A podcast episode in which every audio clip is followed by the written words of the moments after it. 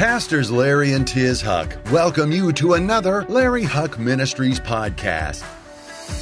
We pray this teaching will fill you with God's wisdom, anointing, and revelation knowledge. Thank you for your prayers and faithful support.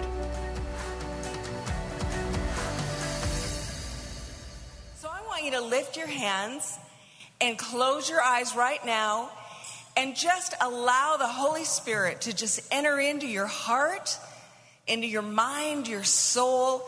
And let's just pray together. Father, thank you for this privilege to come together with your women. Lord, with your women of God, after your own heart, seeking more of you and seeking all that you have for us. Father, you've brought us together not only to bless us, but to use us to be a blessing. Father, open our hearts tonight to a new thing, to a new word, to a new experience with you, and to a new dimension of how you want to move in our lives, in us, for us, and through us. Father, we give you the praise tonight. We open our hearts to you. We feel your presence. And God, I thank you for refreshing a new beginning tonight and just an awesome, awesome time celebrating you. And all God's women shouted, Amen, amen, amen. God bless you. You can have a seat. So tonight, uh, I was praying all week about what the Lord would have me to speak to you, and I just kept hearing a saying. I've taught this message numerous times over the years, but I kept hearing this in my heart. Who do you think you are? Now, let me ask you who has ever heard that saying before? Lift your hands. Come on. I, I, I, this is going to be an interaction tonight, right? So, what is that song? Lydia, how does that song go? You don't know that song? Hey, Mr. Big Stuff, who do you think you are? Right? So, yes, that was from the world a long time ago. But that song, I don't know about you, but that has always stuck in my head. And so at one point in my ministry, that phrase came into my mind as appropriate for who do you think you are when God is calling upon us to go to a new dimension? Or when a new opportunity opens up in our lives, or when someone offers us a new position at work, and in the back of your mind, you're thinking, Who do you think you are? Most of us don't have the problem of thinking too highly of ourselves. We have the problem of thinking too lowly of ourselves. Low self esteem is something that I don't think that I'm the only one in this room that has had to deal with this in my life. Can I get an amen? And I think that so many times our future is determined really by our vision of who we think we are, who we think our limitations, or what we think our limitations are, what low expectations maybe we have of ourselves, words that have been planted in our spirit from maybe the time we were children. You know, we've been in the ministry, Larry and I and my family, for 45 years almost. And I think the biggest hindrance to people's moving forward into their giftings, into their callings, into their destiny is low self esteem. And I've seen so many times where that is planted in their spirit, not by reality, not by their limitations or their inabilities, but by words that were spoken over them. Last Sunday, Larry began a, a message on breaking generational curses, and I know he's going to continue it this Sunday. And I don't want to steal any of his thunder, but I'm just saying what God told me to say tonight. So, but there are some times in all of our lives where a generational curse of limitation, of failure, has been literally spoken over our lives. One gentleman that was a really good friend of ours, he passed away last year, but his entire life, and, and, and, and he was already in his 70s, but his entire life was colored by who his first grade teacher spoke that he was.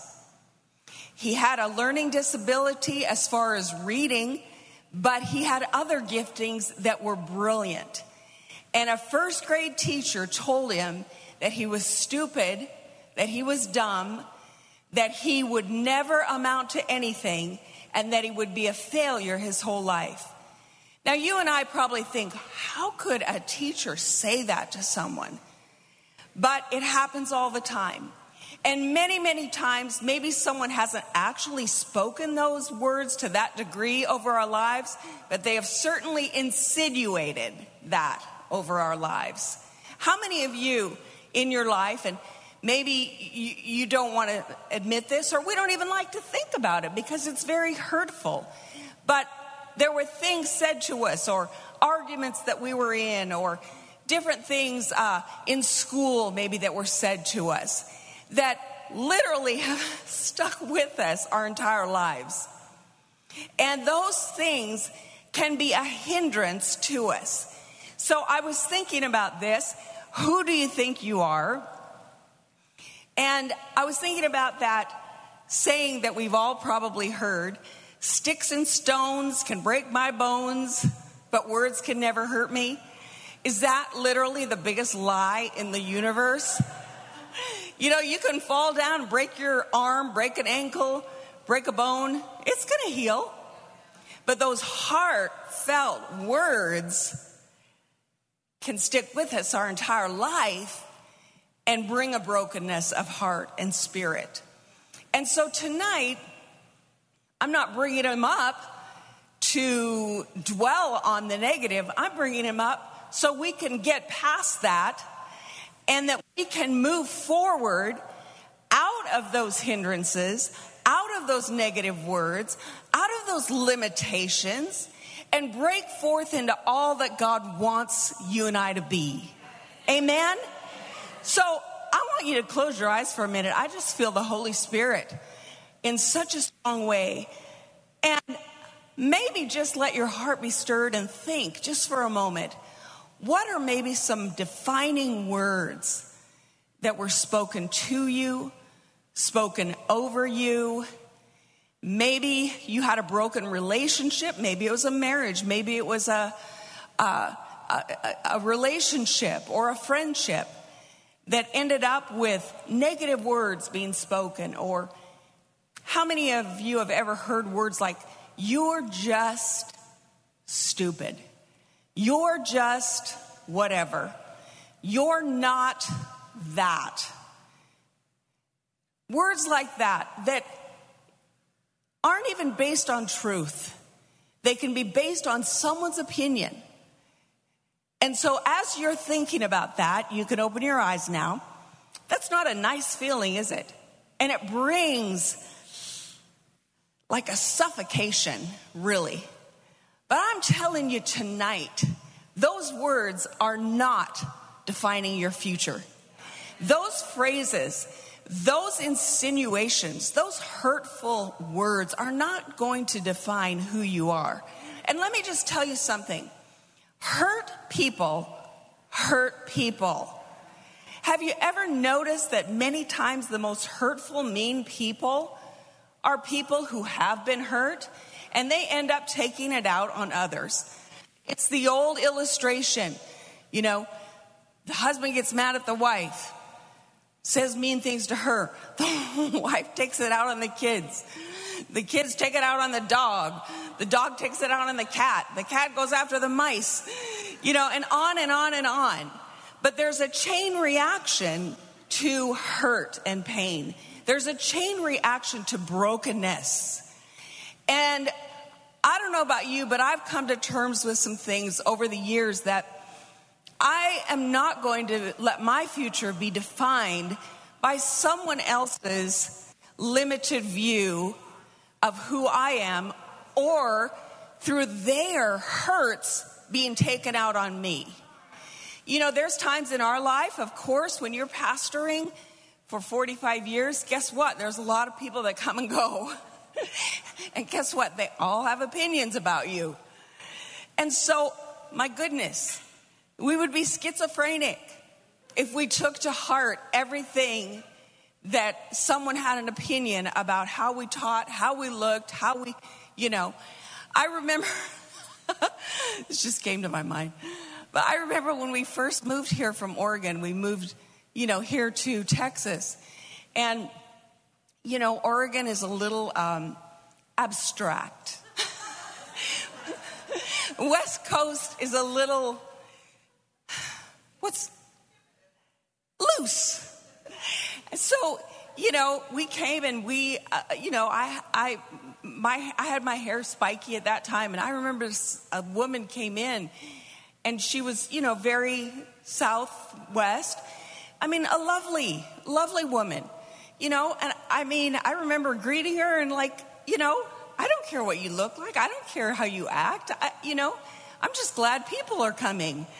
And so she got up and left during the service, and she said to one of the one of the staff, or you know, one of the staff members, "There's just too much spiky hair in this church for me."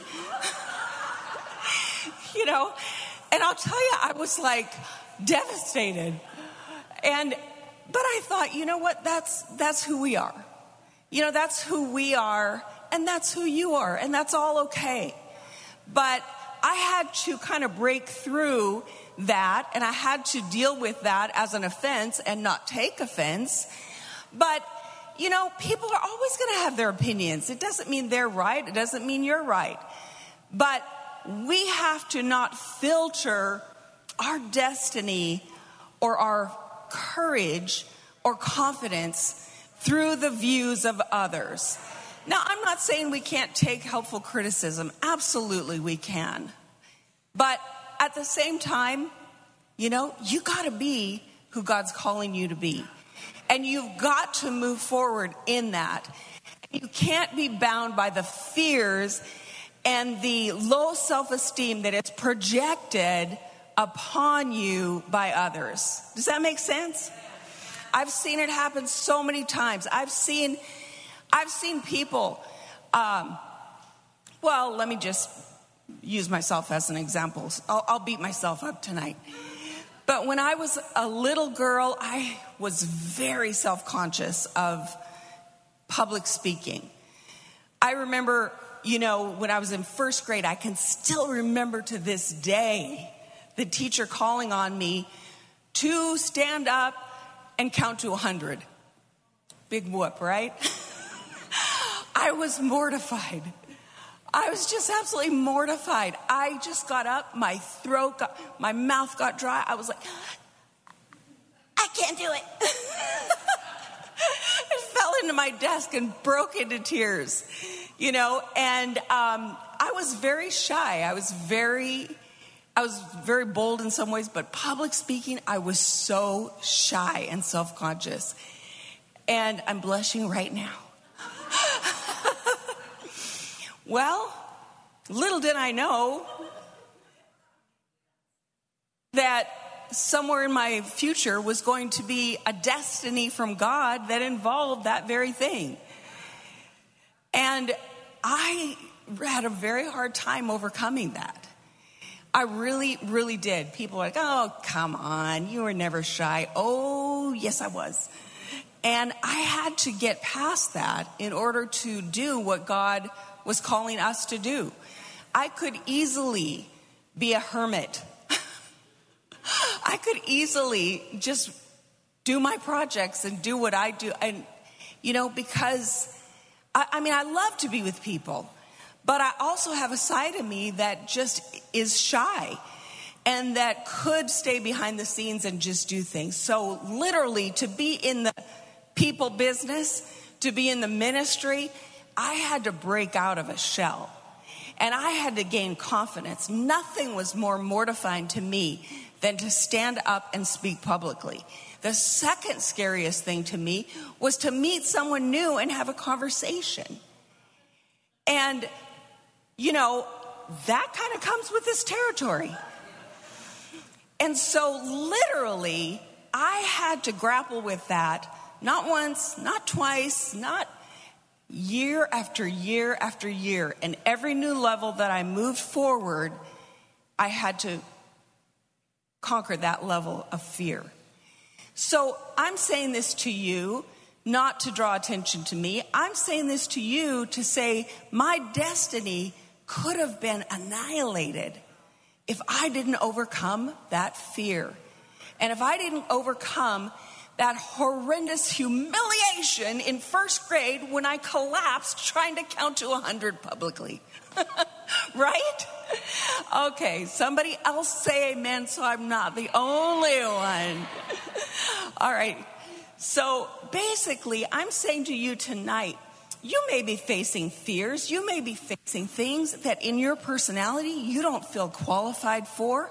I've had people talk to me about dreams and visions and things that they would love to be able to accomplish.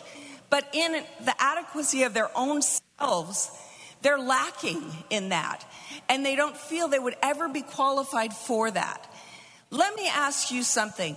Have you ever gone for a new position at work that you felt overqualified for? No, because we're moving up the ladder. I remember one gal I talked to years ago, and she's like, Gosh, this position is opening up at my job. I kind of know what goes on in that position, but I really want that job and I could grow into it. But I'm scared that they'll find out I'm so unqualified. I said, just get in there and strut your stuff. like you know what you're doing and work your way into that job and then work your hardest to get your to get your abilities up to that level. Well, she got the job.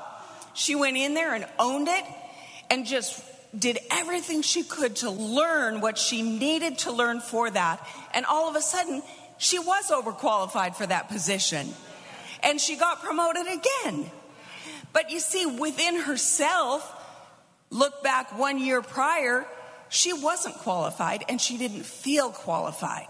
But as she moved forward and stepped into it, wow, she had the ability, she just hadn't got there yet.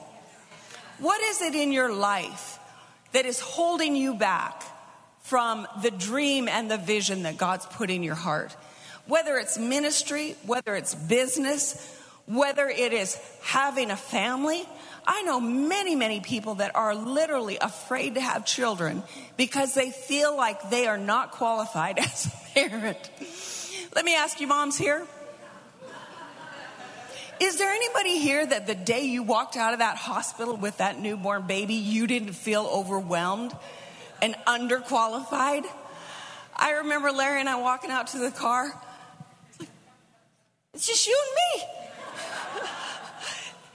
Do I get in the back seat? Do I, what do I do with this baby? We get in the car, we drive home, and we walk into our little mobile home. I'm like, oh my God, what have we done? You know, I mean, you're not qualified, and they don't come with a manual.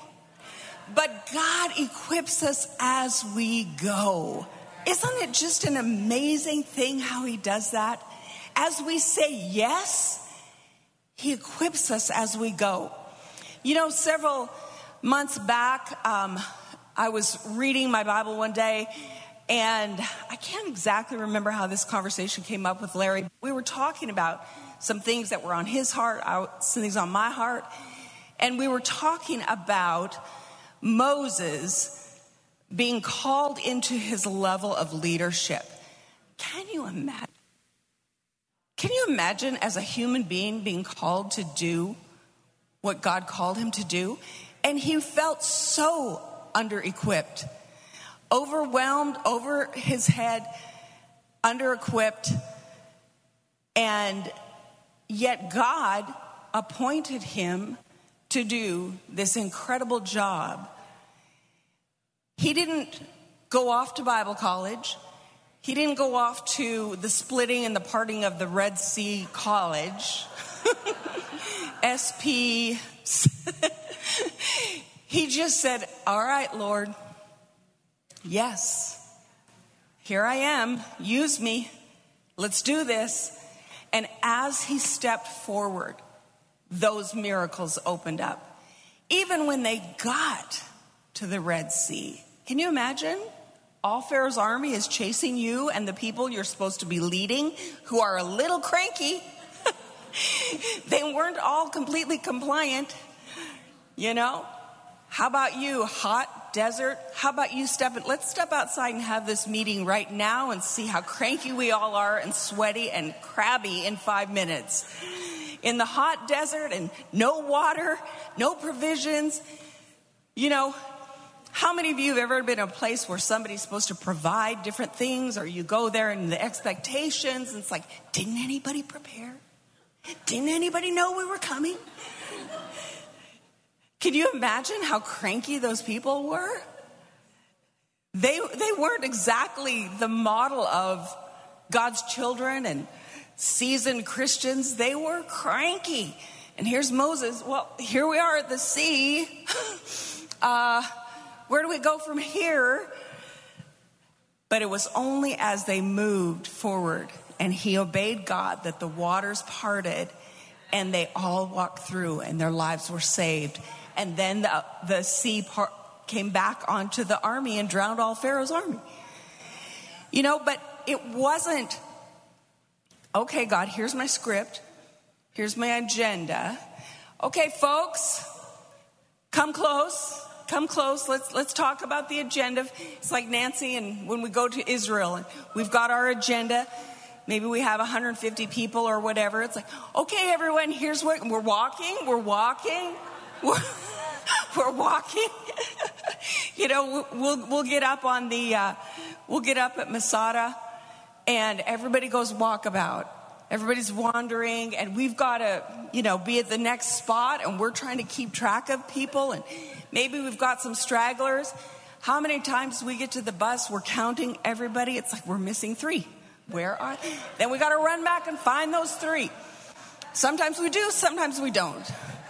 Well, two out of three, that's not bad.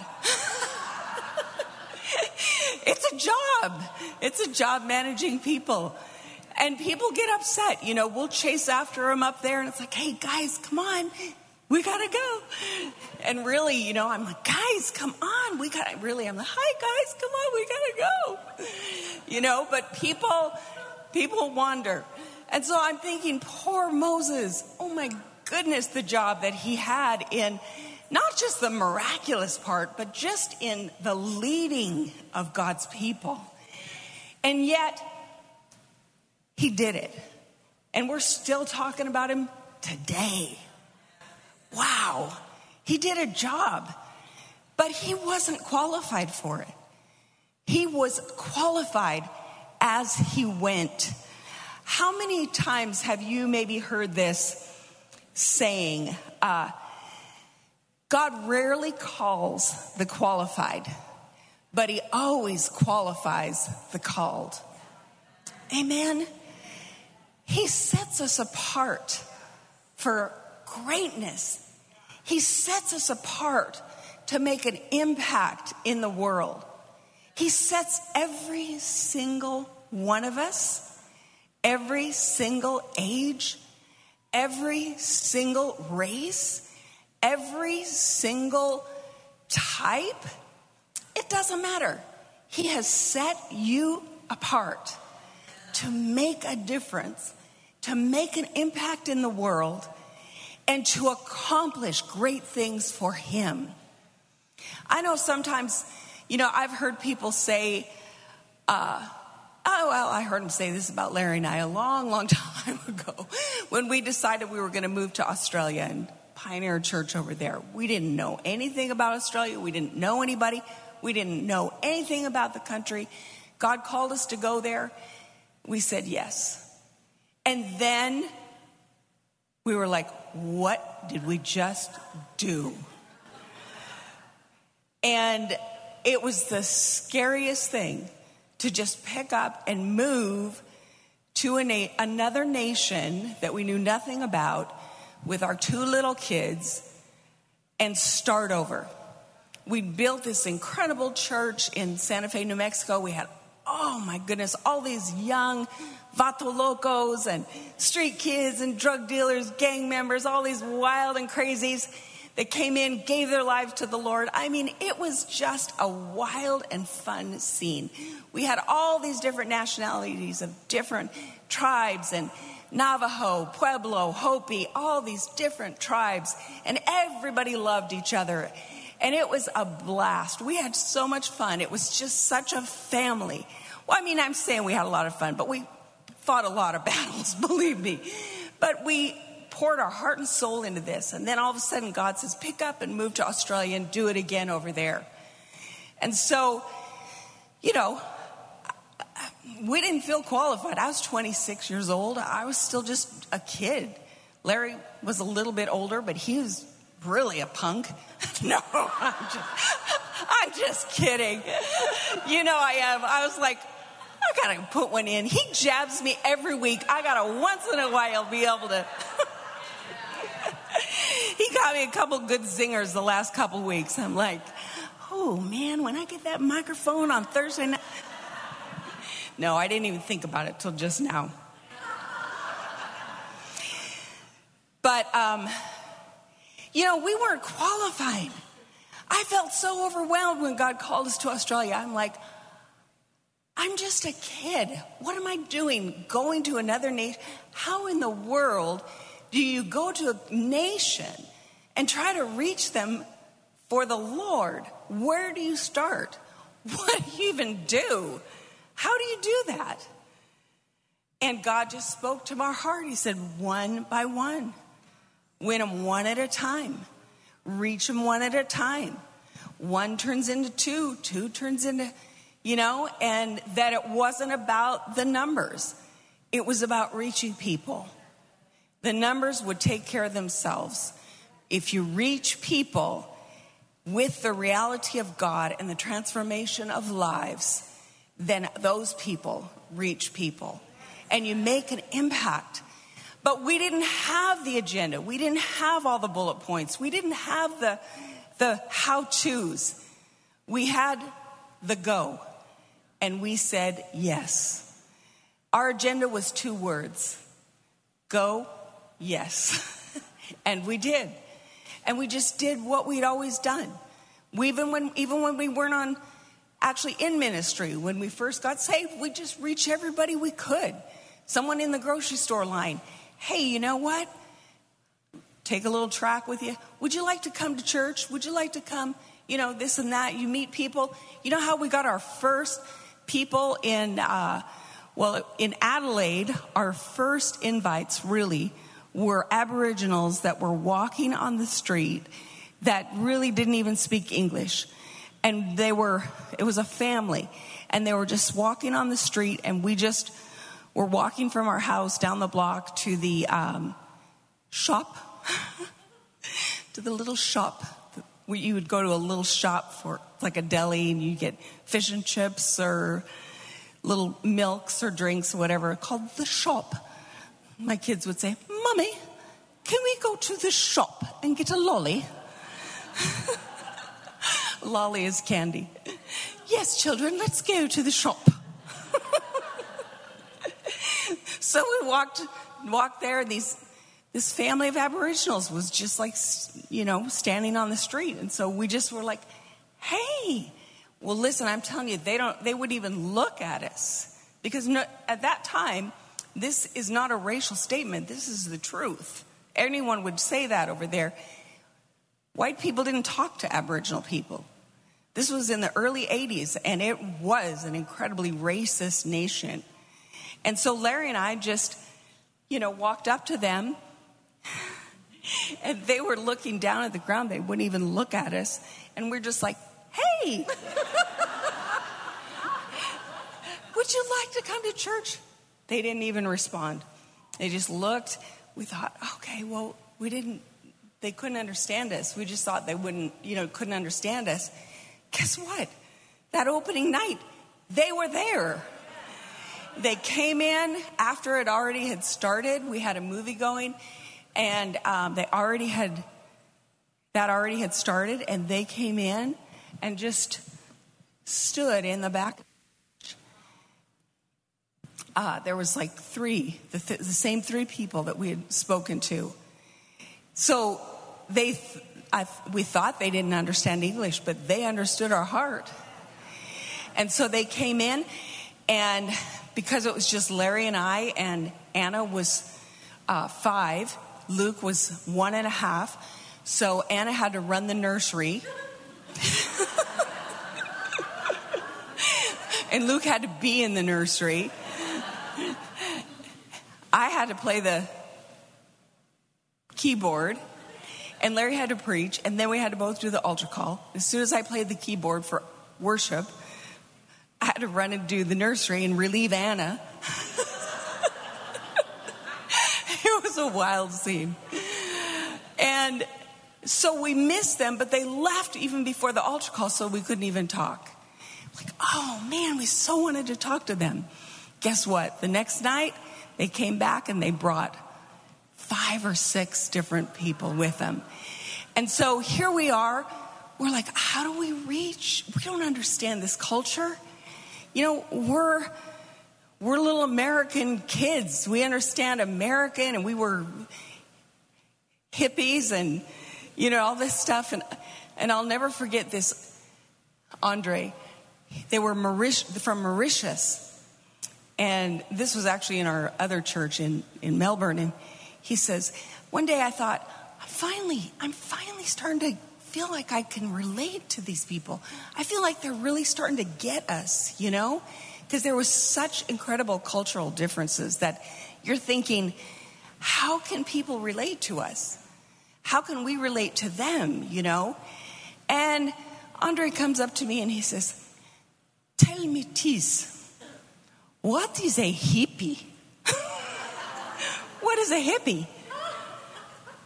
I had to turn away. I was so wounded. I was I was like, I thought we were getting to know each other and you don't even know what a hippie is. I guess you had to be there. My point is, I was so overwhelmed, feeling unconfident in being able to reach these people and reach, let alone a few people, let alone a city, a community, a nation.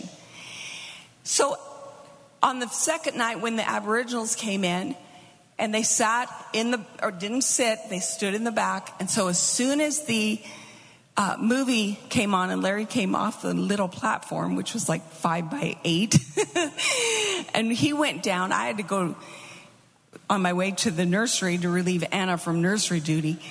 And Larry goes up and tries to get them, you know, to sit down in a chair. And they're like just looking straight ahead, like they didn't understand a word he said. And they're all, you know, grouped together.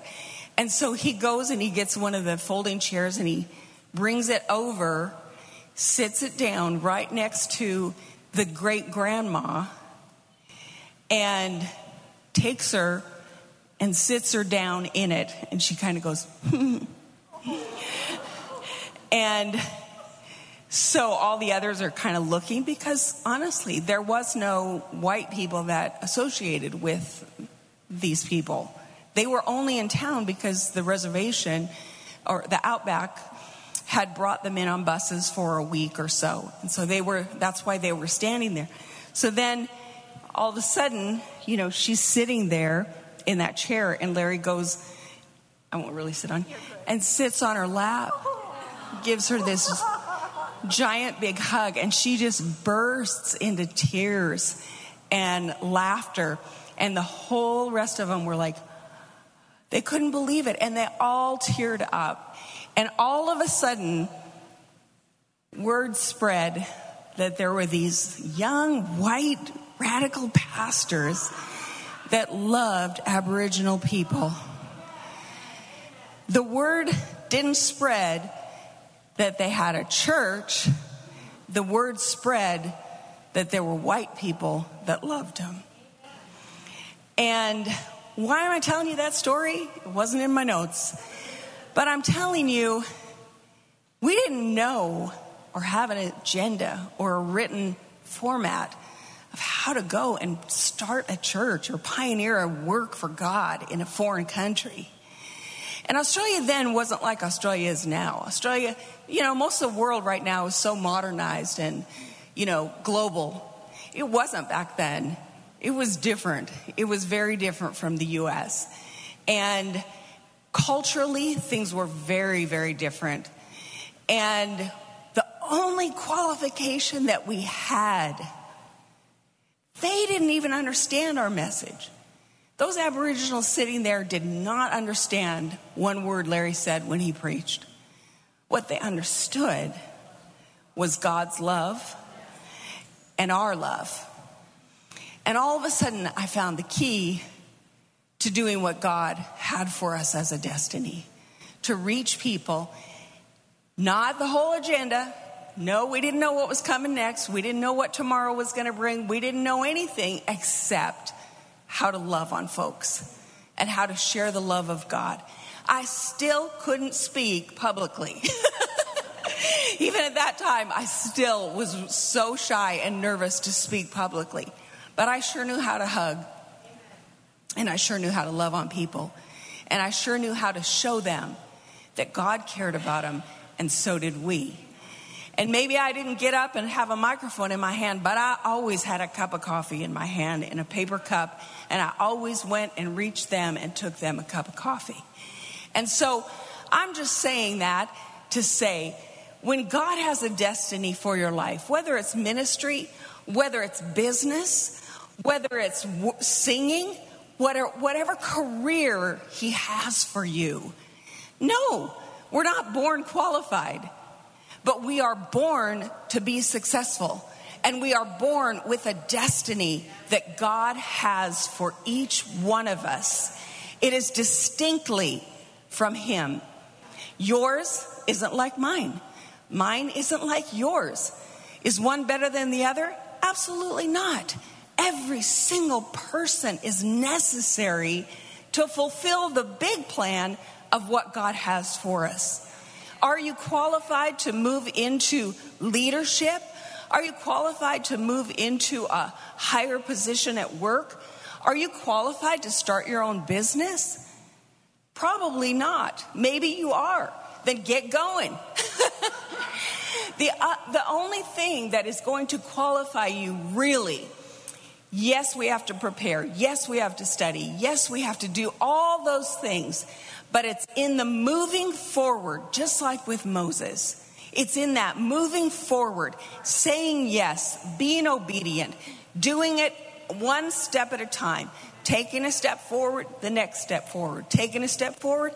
And as we do that, it all unfolds before us. So let me close with this. That feeling of inferior, inferiority, who do you think you are?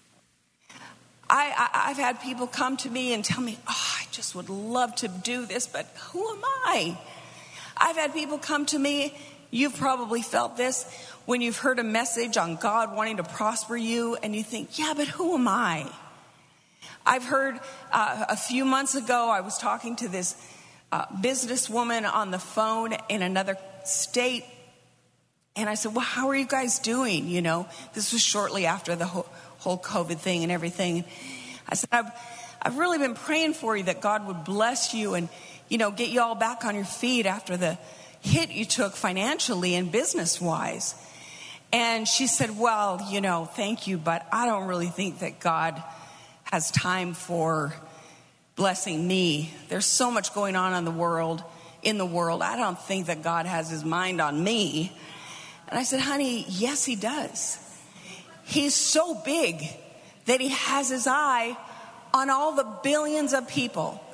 But he's also so big that in that same eyesight, he has his eye on you personally, your family, your future, your destiny.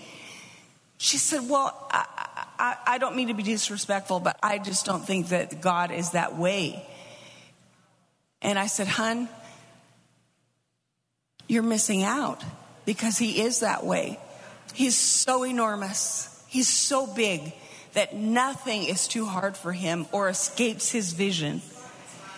But he is so all inclusive that he sees your life, he sees where you're at, he sees everything big, everything medium sized, everything little and tiny. He cares He loves you and He has you on His mind.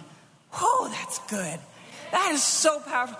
I got to tell you, going through what we just went through in the last several years, you don't even imagine how that comforted my soul every single day. Not just in the big, oh, Pastor Tiz, she was healed of cancer. It wasn't one giant thing and it wasn't overnight. Every day, little things, big things, major things, this and that come up, all these things. It wasn't just poof, oh, she's healed now. I wish it was. I believe it could be. I absolutely believe that. But it was a process. And so every day, as things would arise, there were other things involved besides just the C word. There was things and issues, things that were setbacks, or not setbacks, but um, inconvenience, to say the least, that affected our family, our lives. Everything was disrupted and turned upside down. And those were miracles that God took care of as well. And that's why I wrote this book, Miracles by the Moment. Because literally every single day, we depended on God, whether it was the giant thing or whether it was the smallest thing. God was on board, involved, not only seeing, but taking care of and creating miracle things and answers to the things that weren't really important. It got to the point, honestly, where in my life, so many little things that God was just like, we call them God winks. So many things that finally it was kind of like, I guess I'm sharing too much. Maybe that's just for me. Maybe that's really not necessary that, you know, it's kind of like, oh, okay. Yeah, that's good. But little things that were so personal and so definitive for me, and it was for me. And there were the big things that he did for all of us, and there were so many, but there was little things that God was just like winking, letting me know letting us know, and He does this with all of us. He's on board. You're not in this alone. You're not just out there on your own. You're not just wading through all this junk in the world right now. He is on board. I know the first thing that I do every morning, I'm just like you. There's a lot going on in the world. There's a lot right? There's a lot that is going on that you and I, every morning, it comes in and wants it wants to put limitations on us. Finances, opportunities, what's going on in the world, what's tomorrow going to bring, what are they teaching our children now, what are my kids going to become in this system. How in the world are we going to raise a godly family in this ungodly world? How do you and I, we feel like Moses sometimes.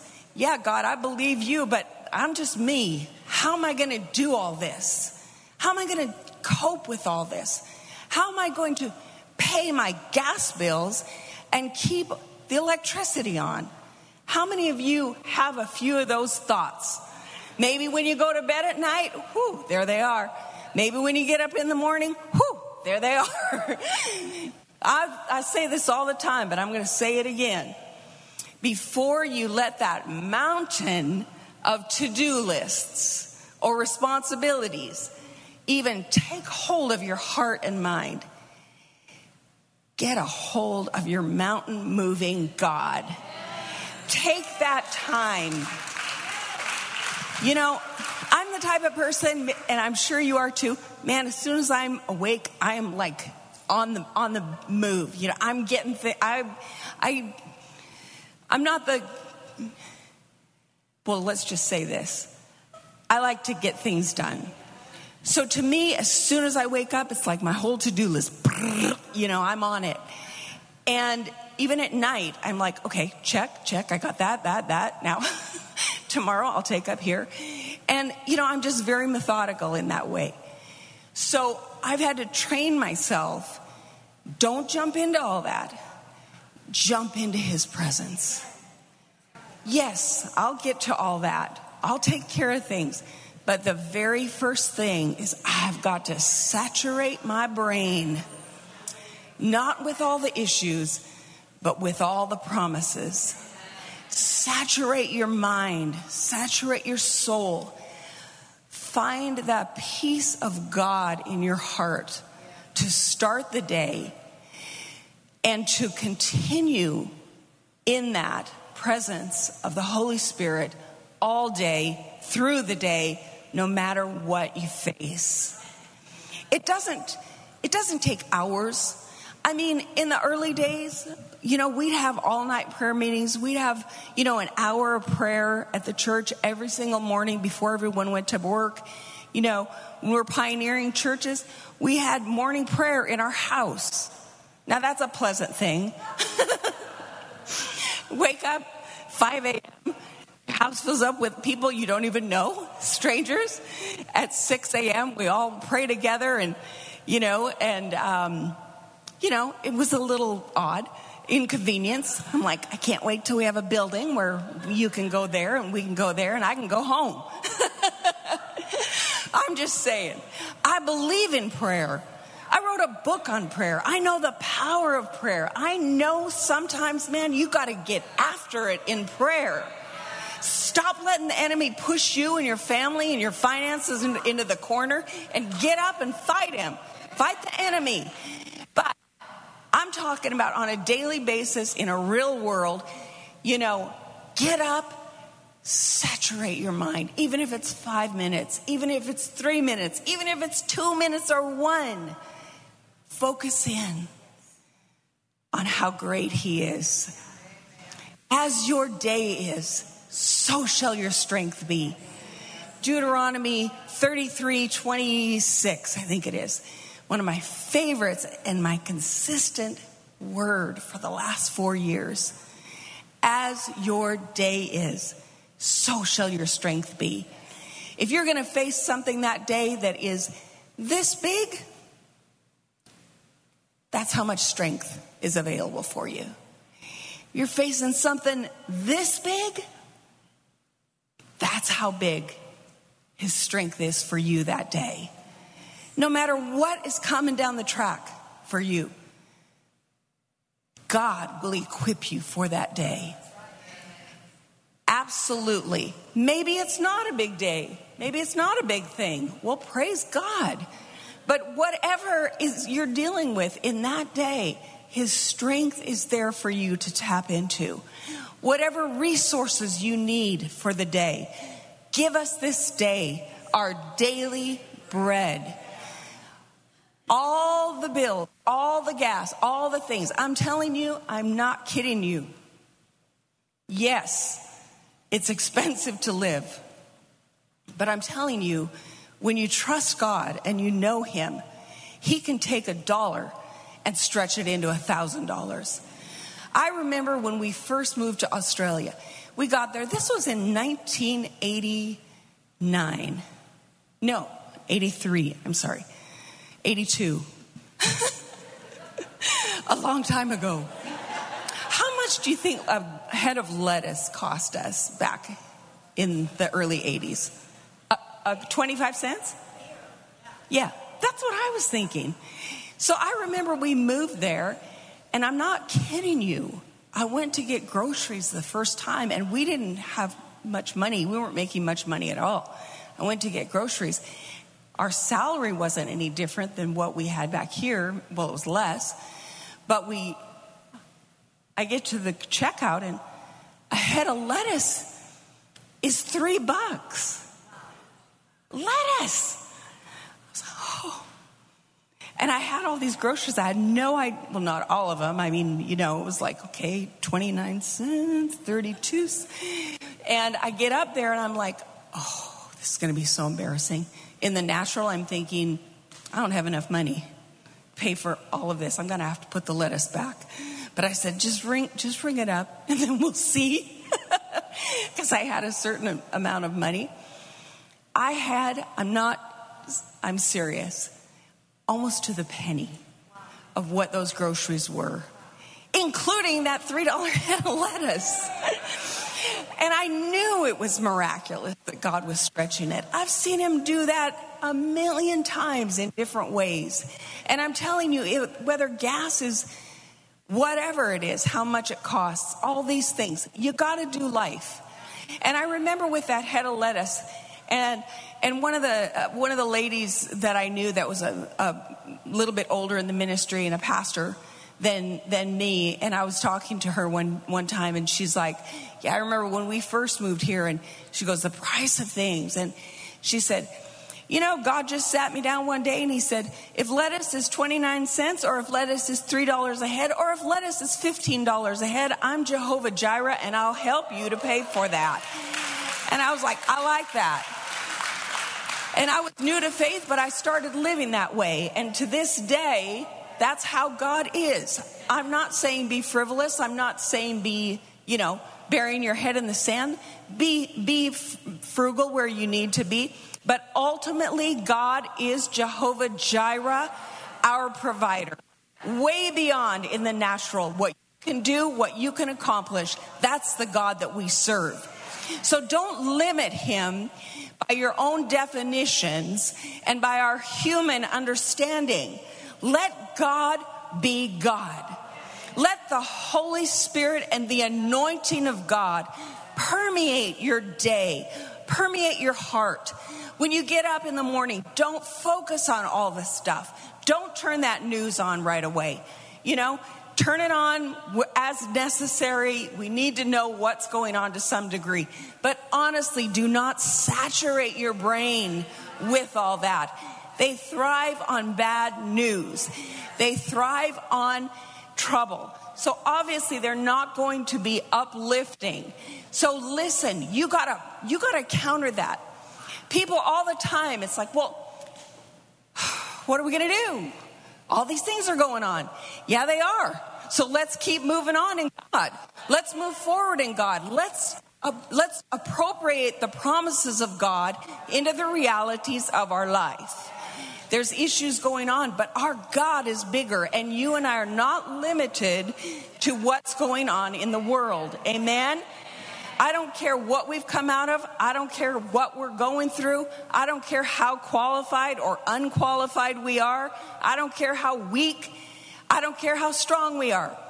I don't care how equipped we are or how powerful we think we are or aren't.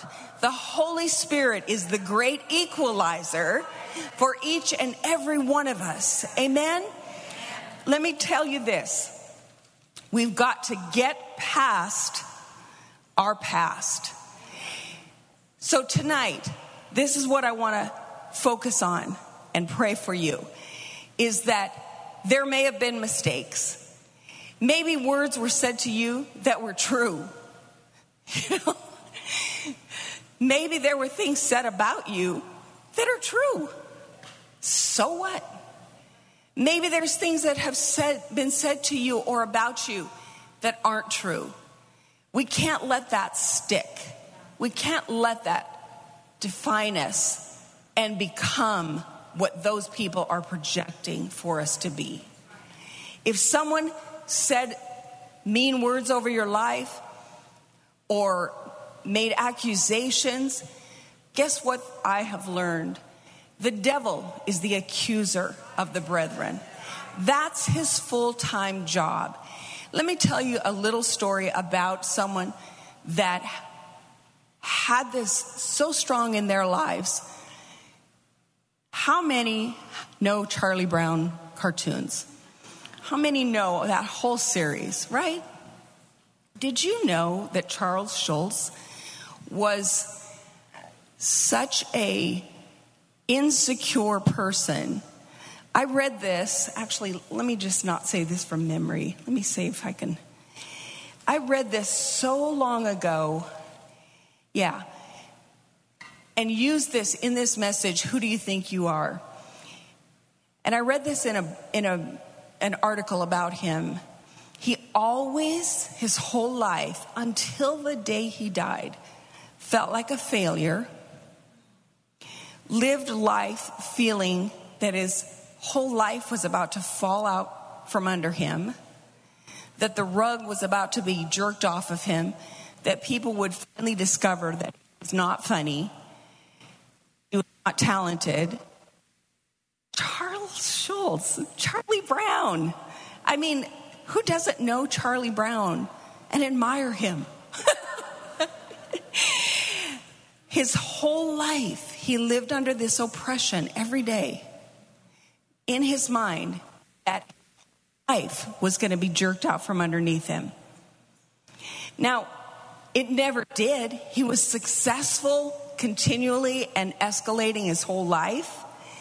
But he had this doom and gloom feeling of impending doom to the point that the character that he created, Pigpen, was modeled after himself. So Pigpen always had that little cloud following him around, and it was supposed to be, you know, dirt. but Charles Schulz modeled, modeled that after himself because that cloud following him, it wasn't dirt, but it was that feeling of doom and gloom. How many have ever had that feeling? Sometimes, even right now, with all that's going on in the world, that cloud, I know, tries to come on me. It's, it's crazy stuff right now. You think about your future, you think about this, and colored through that lens of what the world is painting, there is times that you can feel that cloud of oppression. There's times that you may think, who do you think you are? That low self esteem, that fear, that uh, self defeat, that fear of, of the world taking its toll on you. It can affect each of us. But I'm telling you tonight, I know that God wants to break that in your heart, in your life, and in your family, and in your future. Maybe you have a spouse or a child that is the epitome of that. We're going to break that tonight. We're going to break the spirit of that over all of our lives. Like I said, that old saying, sticks and stones can break my bones, but words can never hurt me. Well, you know what? Bones and cuts heal, but words cut to the core and they stay with us and can wound us for life. Tonight, I want to break that spirit. I want to break that oppression. I want to break that limitation over your life, over our lives. I want to break that limitation over our families because the world is trying to crowd in around us. The world is trying to overtake us and disconnect not only our individual destiny, but God's people's destiny. No wonder there's an attack against you personally. The enemy is trying to destroy the Spirit of God in the world. Guess what? you and I are putting our foot down. There's a point, there's all this teaching these days on a bully. How many know that a bully is only as tough as he looks? And there's a point, you're going to rise up. You're going to put me in my place, right? well, you know, do it. Come on, girl. I've had bullies. I've had people that not necessarily even physically, but emotionally or spiritually that try to back you into a corner, try to dominate you, or make you feel like you're nobody? How many of you have ever felt people like that? Well, that is a bullying spirit, and that's what the enemy is all about. He's the accuser of the brethren, he's the bully of God's people, and I'm tired of him pushing God's people around. Amen. I want your destiny to come to pass.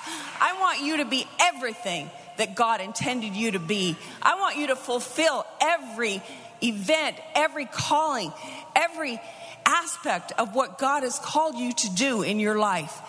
We don't want anybody or any enemy or any worldly things to hold us back from impacting our world for God and being the greatest that we can be for Him. Amen? I want you to stand with me right now. I have one more thing I'm going to close this with, and this will bless you. I literally brought myself to tears when I read this in my notes today. This is so awesome. Have you ever read 1 Samuel 2 6 through 10? Basically, it's saying that God rekindles burnout lives with fresh hope. Whew. Who can use a little bit of rekindling with fresh hope? We've taken some hits in the last few years in the world. You know, every day there's something else in the news that it does affect us. It affects our children, it affects our finances, it affects our confidence for our futures. It brings fear into our lives in the natural. But tonight, tonight, you and I have the privilege to come into the presence of God and not just hope something can change, not just maybe have a little boost of enthusiasm. We can literally come into His presence and He can change our lives. You're in this room, you're on stream with us, you're watching this. God is in this place. I want you to close your eyes right now. I want you to think about Him. Lift your hands. You're not here tonight just to visit with, with each other. You're not here tonight just to hear this message. You're here tonight to meet with God Almighty. And I want you to lift your hands tonight and just in your mind, in your words, just softly, just identify that burden that you're carrying. Maybe it's low self esteem. Maybe it's fear of the future. Maybe it's that condemnation of things that you've done in your past. Maybe it's that cloud of oppression and fear that things are going to fall apart around you, or the rug's going to be jerked out from underneath you, or that you're not going to be able to live up to your own expectations, let alone somebody else's expectations. Maybe as a businesswoman, you feel overwhelmed and under equipped. Maybe as a wife, you feel overwhelmed and under equipped. Maybe as a mom, you feel overwhelmed and under equipped. Maybe as a leader in ministry, maybe in this church, maybe as a leader in the community, you feel overwhelmed and under equipped. But tonight, I want you to give that to the Lord. Things from your past that maybe were real, things from your past that maybe were fabricated, lies against you, accusations, whatever it may be, feelings that someone has projected onto you out of their own hurt and tried to make you feel lesser than. Tonight, I want you to literally lift your hands and give that to God. And then I'm going to pray a prayer and break that spirit over your life. Have you given it to Him? Have you lifted it up and handed it over to Him? Amen. Father, tonight, God, we come into agreement with each other, but God, we are coming into agreement with you, your word, and your promises and your power. And Father, tonight, I break every spirit of oppression. I break every curse that words that have been spoken over us of limitations, of anger, of negative voices that have resided in our heads, in our minds, even in our lives. I break the spirit of darkness that would try to hold us back individually from the destiny and the promises of God. I break the power of evil that is in the world right now that is trying to attack our families, our marriages, our children. In the name of Jesus Christ. God, I break the spirit of poverty and lack and insufficiency through the power and the blood of Jesus Christ. I break the spirit of oppression and depression. I break the spirit of fear and doubt and apprehension. I break the curse of low self esteem, of personal doubt, of feelings of darkness and fear and anxiety. In Jesus' name. Now, Father, we plead the blood of Jesus Christ. We plead the power of the Holy Spirit over our hearts, minds, bodies, families, homes, finances, and futures. And God, we release your promises. We release and step into your destiny, your fullness, abundance, overflow, increase, confidence, boldness, favor, grace, equipping, strength, courage, and most of all, God, your anointing to equip us to do and to be all that you have called us to do and to be. And God, we release that tonight and we step out of the limitations of this world and we step into the unlimited resources, equipping, blessing, promises, and miracles of you, God, our Almighty God, and we give you all the praise in Jesus' name. Now, come on, I want you to lift your hands. I want you to begin to voice, voice that breakthrough, voice that freedom, voice that expectancy. Come on now, right now, I want you to lift up. Come on, I want you to lift your hands and lift your voices and break through to that level tonight. Hallelujah, God, we thank you. Thank you. Wow, I turned myself around. Who was I preaching to back there? Why didn't somebody tell me?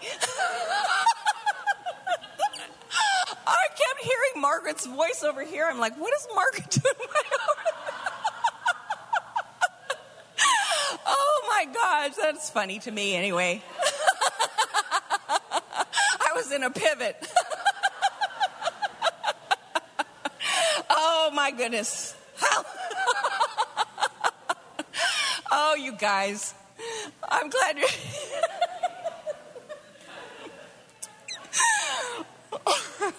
anyway,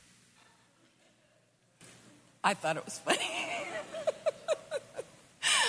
okay, guys, listen, here's what we're going to do. I want y'all pivoting with me right now. All right, here's what we're going to do. Did that bless you tonight? Amen. Amen. We're fun here in a minute and we're going to mingle and, and some things, but real quick, I know Nancy's got some stuff and give, giveaways and all that, but I want to take like about five minutes, honestly. I told Larry this tonight. He, he, he, he said, What's your, What are you going to do tonight? And I said, You know, I just feel like I, I always try and mingle with everybody afterwards, and I, you know, can't get with everybody. But I come here to bring a word, but I also come that we encourage and get to know each other. And so I just want to just sit for five minutes and just sit, and I want us to pivot. I want us to pivot spiritually. I know there's a sp- spiritual significance to this. And I just want to chat for a minute. Sometimes I know people are waiting for extra prayers afterwards and, um, or, you know, to ask me questions or to tell me exciting things going on in their lives. And I want you just to go ahead and sit for a minute. And if you could corner me at a table, if there was a question you wanted to ask me or a praise report you wanted to tell me or share with me, that's really special to me. I love to hear, you know, what God is doing in your lives. And I love to hear about people telling me the impact that the church has made on their family or their lives. I know we just came through Kids, Kids City camp and oh, such wonderful things that God was doing. And I know this is a month of miracles that we're designating. So I think it's always important to celebrate the victories. I mean, to me, it really encourages me to hear what God's doing. It very much encourages us to hear about what God's doing.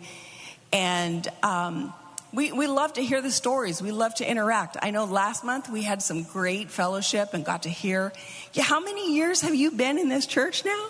I have been here since y'all had the interest meeting at on. Um, she was pregnant. She had just had her baby, yeah. and I remember one of the things I was looking for was a church that was for people. And I remember one thing because I, I, lived in Lubbock. I was going to Texas Tech, yeah. and I saw her and it was when Pastor Larry had the little beard that went like that, and and yet the spiky hair. And I had really never heard preaching like them. And so I moved here. She wasn't even born, and my three little boys, I had like little ducks. They were all raised in this church. And cuties. And yes, he um, he dedicated all of my children to God except for one. And I remember one of the things that drew me to this church was when Pastor Larry said a sheep should smell like uh, a shepherd should smell like sheep. Yeah. And I was like, okay. And he was like, if you got to have an entourage to protect the anointing like a, some of these pastors, then maybe you need to check your anointing. And so, and I was like, because that's what I was looking for a word church and someone that, if you remember the Dallas Cowboys and you sat here, and if you were this, I just wanted a church that was about people. And I remember we were over there at their church, and they would come out and talk to us, which was a lot of pastors don't do that. And they would pray for us, and um, yeah, so it was. I've been here for a long time. yes. And not only just receiving, but giving, yeah, because you worked in Kid City for how many yeah. years now? I worked in um, the what was it? The kids. I was I was a I was a greeter. I worked in the bakery. I mean, the we had the coffee thing right there. Um, I remember when um, I would go to the leadership and Pastor Huch would just talk, and we would sit and talk after hours after the leadership groups would leave. I remember we talked about the Arid Springs, and he was like, "How do you? I am so." Yeah. I am so uh, pleased that you someone knows something about that. So yeah. I learned a lot about I because growing up I was like, why are we always focused on these Jewish people? Like, like what about them? And I didn't understand the importance of Israel and Jerusalem. And then this is where I learned that you're supposed to pray for the peace of Jerusalem. And what yes. you pray for Jerusalem, God will help with you. So good. I know. And I'll tell you, last month when we talked, I went home and I was so encouraged because I was like, man, I went home and I told Larry, I said, man, our folks are so awesome. And they're so getting what we're about and what we're teaching. And not only just getting it, but then reproducing it in y'all's families and in the people around you, around you. But then, you know, working in the different departments in the church as a volunteer and just, you know, getting fed, but then feeding. And it just blessed me so much. And I'm so proud of you. And I'm so proud of all of you because that's why you're here. Because you're hungry for God hungry for Him to use you, and He is so wanting to use you. And I just love hearing from y'all. So, what else? Oh, this is one of our newest. We met just recently. Rachel, you are the cutest thing, girl. And you and your husband came in a few weeks ago. Well, you know what? It was the um, International Day. And I remember it was the first day that you guys came. I was talking to you out here, and I saw your beautiful jewelry with all the stars of Star of David jewelry, and you were like, "This is what we've been looking for: the Jewish roots." We didn't think anybody else knew this, and you had just heard of, of us or saw us on TV or something, and came right over and you have been here ever since, and you are the cutest and your husband, and you have the sweetest spirit. And we're glad that you're here, part of this family, girl. We're glad to be here, and I really have enjoyed being here. I just see such a tremendous fellowship here where the people are just family. And that's what blesses me so much. And I love that Pastor doesn't hold back of what's going on in this world. He is bold and, and things that are coming into the school, like, okay, we just need to get involved and just stand up for what we believe in the truth, the truth of the living word of God. Amen. So I love it. And spreading the word. Amen. You know, that's the thing that's so important about what we are growing in and individually learning is it's great that we learn it and we're here together to support each other. But then when we go out those doors, that we take that impact into the world. We used to have a sign above our doors in Portland that were on the inside as you exited, and instead of saying exit, it said, You are now entering the harvest field. I should do that again. But isn't that the way it is? You know, we're here and we exit and we go about our lives. But we are entering when we leave those doors to the harvest field. Amen? So think about that, that, that this week as you go about your business. Um, I'm always amazed. You know, Anna, my daughter here, has a business that uh, microblading. She does those beautiful eyebrows. But when she started that business, I remember she dedicated that business to the Lord and said, God, if you'll bring people to me, I will tell them about you and I will use my platform of influence for you. And it's amazing to me every every time we get to talk, she's telling me about all these people that she gets to have these conversations with and not forcing it down their throat, nothing, but just as people talk about life and she's able to just plant that seed of the Lord or maybe pray with them or pray for their children or whatever, you know. It's just a beautiful way of influencing the world for the Lord. You know, when we first got saved, we had our little tracks, you know, the four spiritual laws, turn or burn. you don't want to go to hell. You know, ask me how not to, you know. And yet, you know, that can only really go so far. People need hope, they need the light. And that's what we bring. And what an honor and a privilege to be able to bring light to somebody and hope. Amen? Not just a condemning word. You know, I remember years ago when the elections were taking place, um, you know, like a few elections ago. And gosh, all the slander and all of the, what you would call campaigning was so negative. And I remember thinking, I want to know what these people stand for, not just what they want to rail against. And I thought, that's what the church needs to realize. Let's stop just representing to the world what we're against or what's wrong.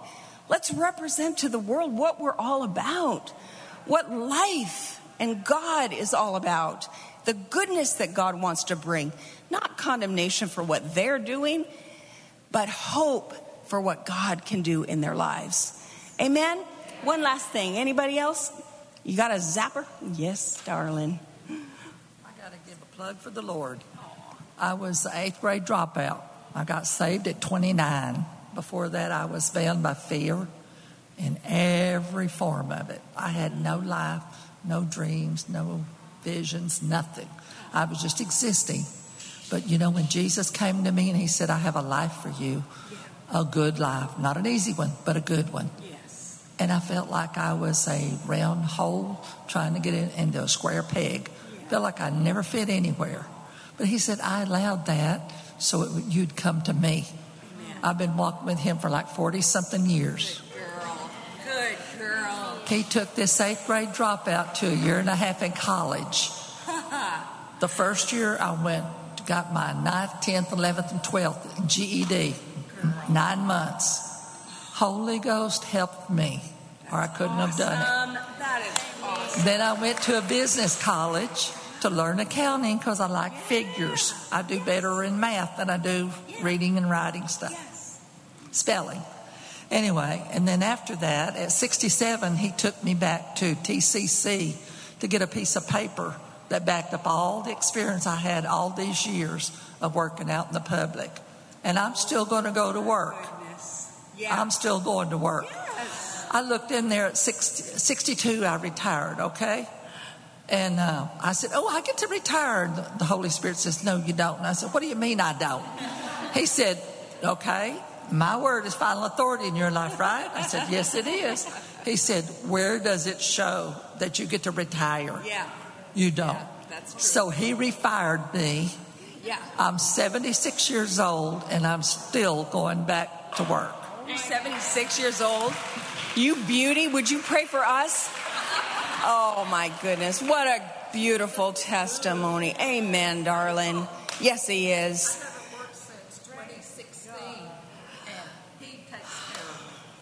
Praise God. That is so awesome. Thanks for sharing that. Oh, God is so good. God. Oh,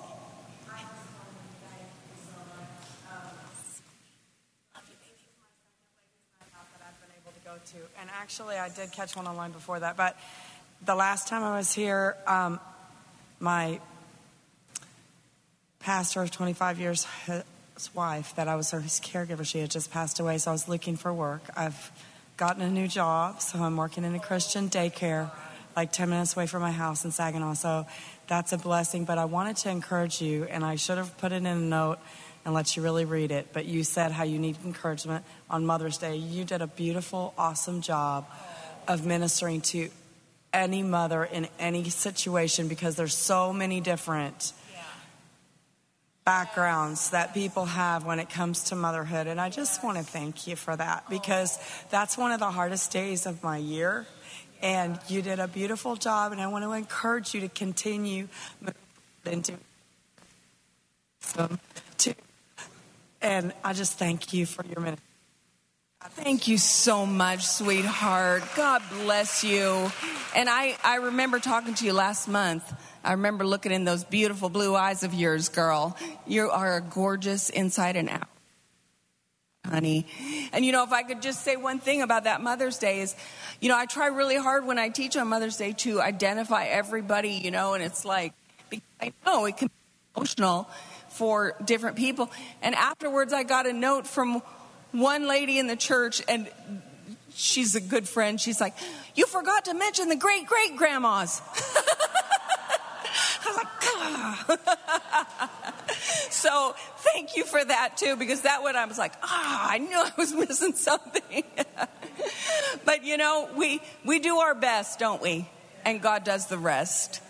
So listen, I want to release you to fellowship and have some fun and hang out, buy some products, get a little massage over there and fellowship with each other because we need each other.